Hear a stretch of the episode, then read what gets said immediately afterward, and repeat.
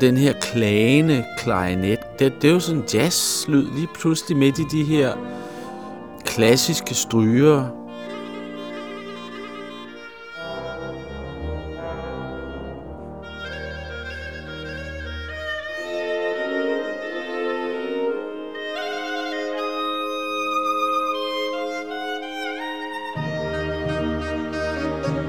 Mit navn det er Morten Remer. Jeg er 59 år.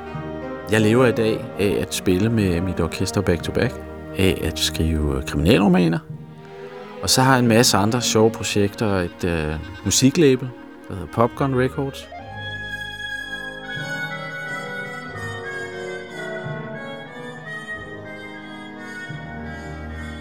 Første gang, jeg møder Rhapsody in Blue, det er, da jeg er i biografen med en kammerat, som øh, hedder Steffen. Det er i 1980 måske. Vi er meget øh, unge og meget filmnørdede, og vi skulle ind og se den her nye Woody Allen-film Manhattan, som øh, udmærkede sig ved at være sort-hvid. Og øh, hele åbningsscenen er nærmest stillbilleder. Det er jo selvfølgelig film, men, men billeder af New York om morgenen.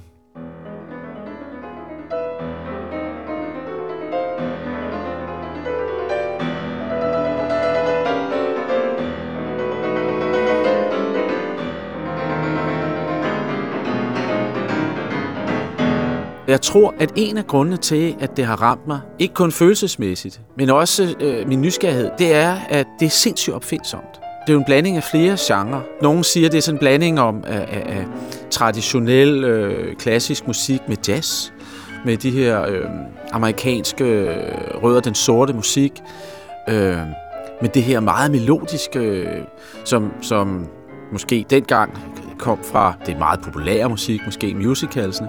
Altså, der er mange melodier i, mange temaer.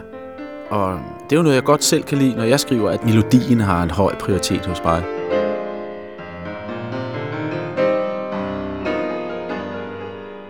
Selvom det er de der 3-4 temaer, der går igen i nummer, så er der aldrig en gentagelse, synes jeg. Enten er tempoet anderledes, eller orkestreringen. Det bliver aldrig kedeligt at høre på.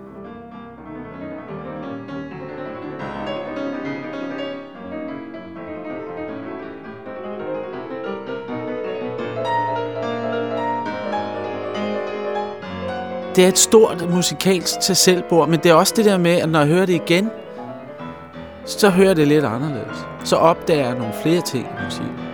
Og det er jo det, jeg synes, der er interessant ved musik, det er, når man opdager noget nyt hver gang, man hører det. Og det kan jeg stadigvæk, stadigvæk opleve. Også når jeg hører popmusik.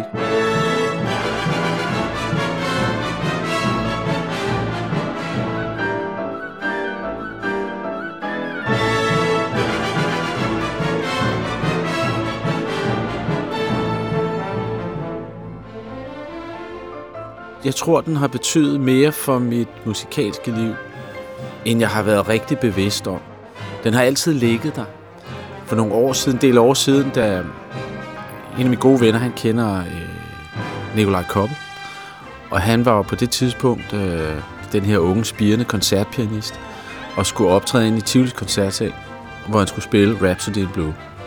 Jeg har også lige lært Nikolaj at kende lidt. Jeg kan huske, at vi var meget nervøse på hans vejen. han var sikkert mere nervøs end os. Men at det var simpelthen en, øh, en, en oplevelse for mig at høre det live, det her stykke musik, med symfoniorkestret. Udover at han spillede det virkelig flot, Nikolaj, så øh, altså, jeg kan huske, at jeg havde en fysisk oplevelse. Det her med, at hårene rejser sig, man bliver, jeg blev øh, grødlabil, og jamen, jeg var sådan hele øh, registret igennem, synes jeg.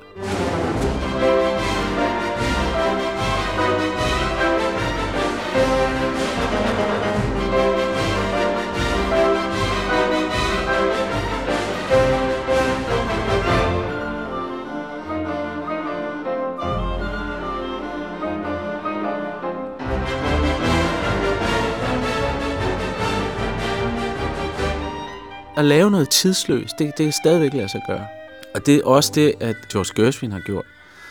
Det, der også er rigtig interessant ved Rhapsody in Blue, det er, at du kan jo spille den for mundharpe nærmest. Ikke? Det er stadigvæk interessant. Når man kan pinde et, et, et, et, værk ud og kode det ned til et instrument, og det er stadigvæk interessant, så kan det noget i min bog.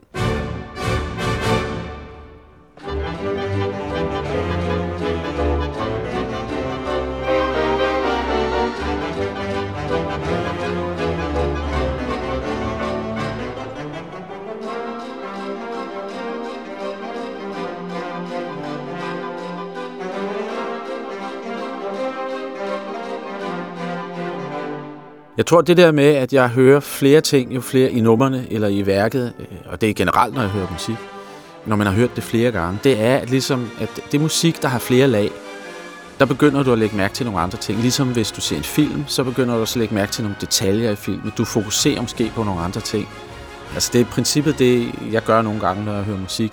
At så dyrker jeg et eller andet i nummeret. Det kan også bare være fokus. Altså i stedet for at lytte, bare lytte, være lytter, dissekerer jeg det. Obducerer jeg nummeret, kan man sige. Ikke? For sådan lidt af faglig interesse. Og også bare fordi, at øh, de numre, der de sange eller værker, der kan det, det er oftest dem, der er langtidsholdbare.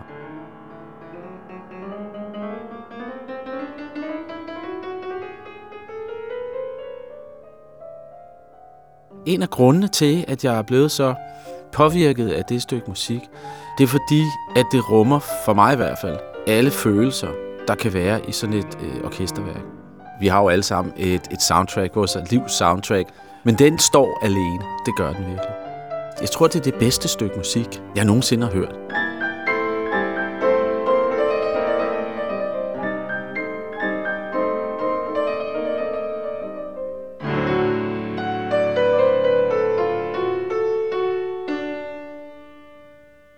Denne podcast blev produceret af Biblioteket Frederiksberg.